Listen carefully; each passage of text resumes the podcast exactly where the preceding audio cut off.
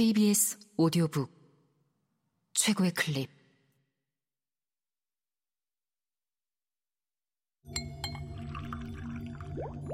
KBS 오디오북.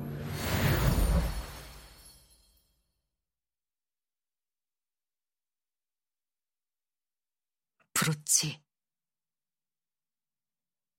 윌리엄 포크너 지음. 성우 김성희 읽음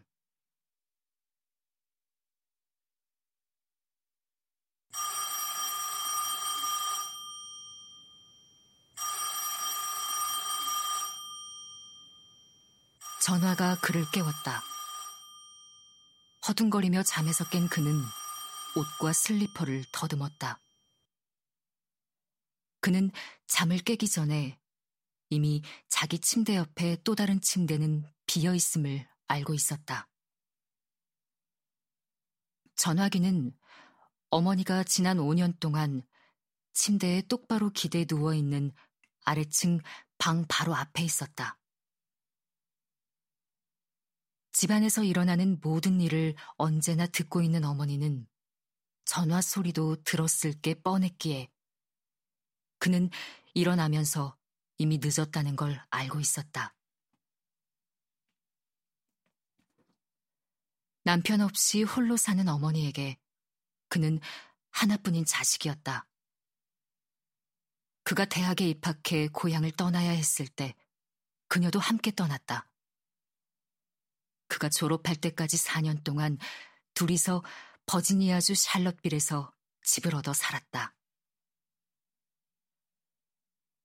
그녀는 부유한 상인의 딸이었다. 남편은 어느 해 여름 소개장 두 통을 들고 마을에 나타난 순회 외판원이었다. 소개장 하나는 목사 앞으로, 다른 하나는 그녀의 아버지 앞으로 되어 있었다. 3개월 뒤, 그 순회 외판한 보이드와 부유한 상인의 딸은 결혼했다. 그는 그 해에 자신의 일을 접고 아내 집으로 이사했다.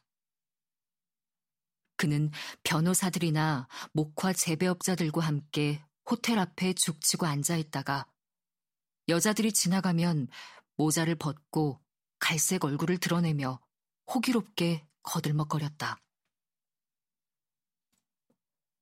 이듬해에 아들이 태어났다.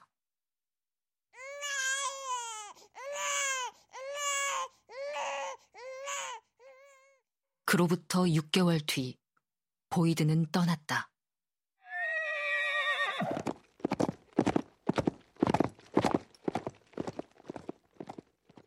그가 호련히 떠나며 남긴 쪽지에는 이렇게 적혀 있었다. 침대맡에 앉아 가게에서 모아온 실꾸러미를 빈 실패에 감고 있는 그녀를 더 이상은 참고 지켜볼 수가 없다고. 그녀의 아버지는 그녀에게 혼인을 무효화하고 아들의 이름을 바꾸라고 했지만 그녀는 동의하지 않았다.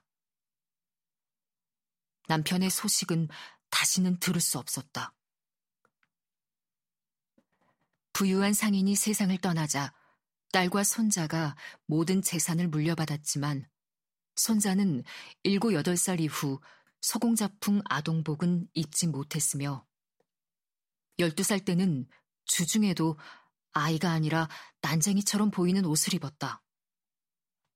어머니가 그렇게 입힌 덕분에 그는 오랫동안 또래들과 사귈 수도 없었다. 몇 년 후 어머니는 학생들이 라운드 재킷이나 안전모를 쓰고 다녀도 뭐라고 하지 않는 남학교를 찾아냈다.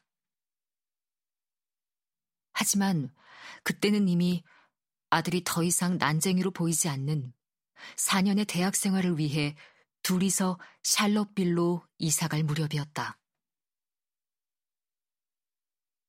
아들은 단테의 작품 속에 나오는 등장인물처럼 보였다. 아버지보다 약간 말랐지만 그의 갈색의 잘생긴 얼굴을 얼마간 닮아 있었다. 그는 샬롯빌에서도 다시 돌아온 미시시피 시골 마을에서도 거리를 지나다가 여자들과 마주치면 어머니가 곁에 없을 때조차 15세기 우화에 나오는 젊은 수사나 천사 같은 표정을 띠며 얼른 고개를 돌려버리는 청년이었다. 하지만 어머니가 중풍으로 쓰러지고 얼마 되지도 않아 그녀의 친구들이 아들의 소문을 가지고 그녀의 침대로 달려왔다.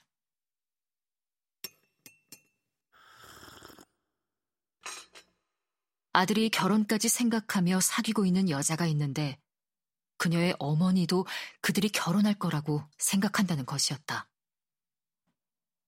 그 여자의 이름은 에임이었고 열차 사고로 목숨을 잃은 철도 승무원의 딸이었다. 그녀는 이모가 운영하는 하숙집에서 살고 있는 무척이나 발랄하고 대담한 성격의 여자였다. 훗날 그녀가 얻게 되는 평판은 그녀가 나쁜 짓을 해서가 아니라 남부의 조그만 시골 마을이 가진 우둔하고 계급의식에 찌든 편견 때문에 불이 아니라 연기만 보고 내려진 것이었다. 그녀는 늘 이런저런 무도회에 초대되긴 했지만 그녀의 이름은 나이든 부인들에겐 즉 그녀의 남편감들을 낳은 쇠퇴해 가는 오래된 가문 출신의 딸들에겐 그저 하찮은 단어에 불과했다. 그래서 그때부터 아들은 현관문을 통과해 어머니가 늘 똑바로 침대에 기대에 누워있는 방을 지나 어둠에 쌓인 계단을 올라가 자신의 방으로 들어가는 그 모든 과정을 조용히 해내는 몇 가지 기술들을 익혔다. 하지만 어느 날 밤에는 그 기술이 먹히지 않았다. 집으로 들어갔을 때 어머니 방문 위쪽에 달려있는 채광창은 늘 그렇듯 어두웠다. 설사 채광창에 불빛이 비쳤다 해도 그날 오후 어머니 친구들이 전화로 에이미에 관한 얘기들을 떠들어댄 이후 어머니가 다섯 시간이나 침대에 똑바로 기대앉아 어둠 속에서 보이지 않는 문을 응시하고 있었다는 사실을 그가 알 도리는 없었다.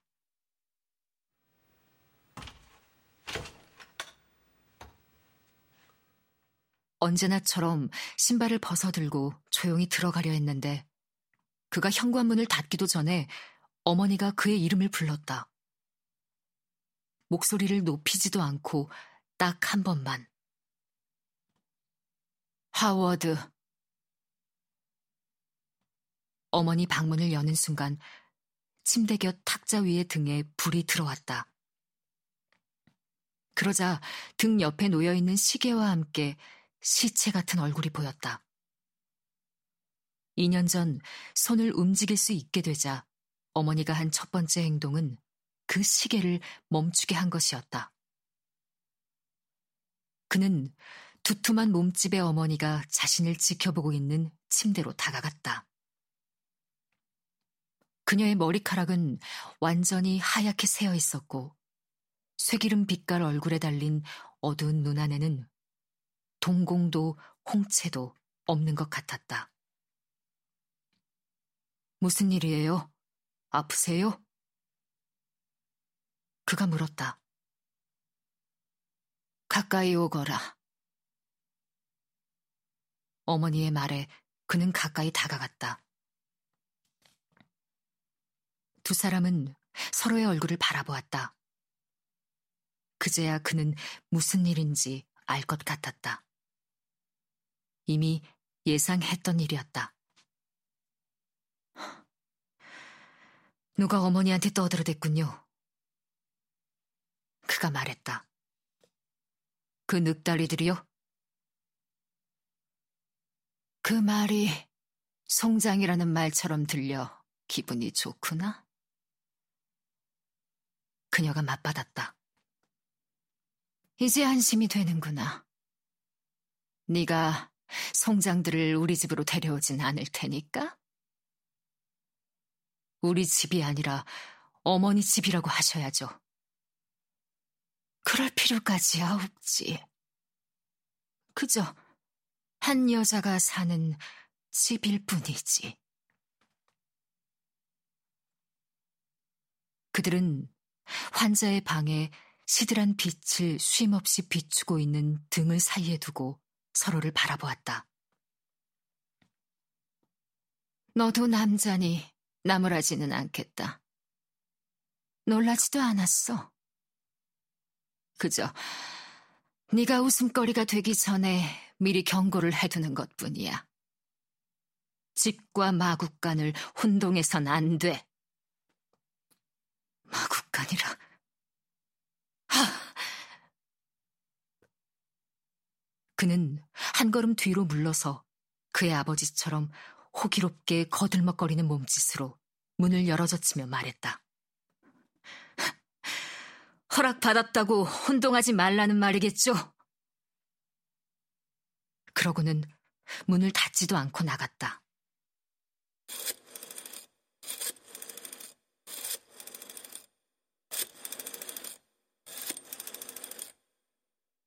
그녀는 베개에 기대 앉은 채로 어두운 복도를 바라보며 그가 에이미에게 전화를 걸어 내일 당장 결혼하자고 말하는 것을 들었다. 그는 다시 문가에 나타나 거들먹거리는 투로 허락 받았다고 혼동하지 않을게요. 라고 말하고는 문을 닫아버렸다. 조금 뒤 어머니는 방에 불을 껐다. 방 안으로 새벽빛이 비쳐들었다.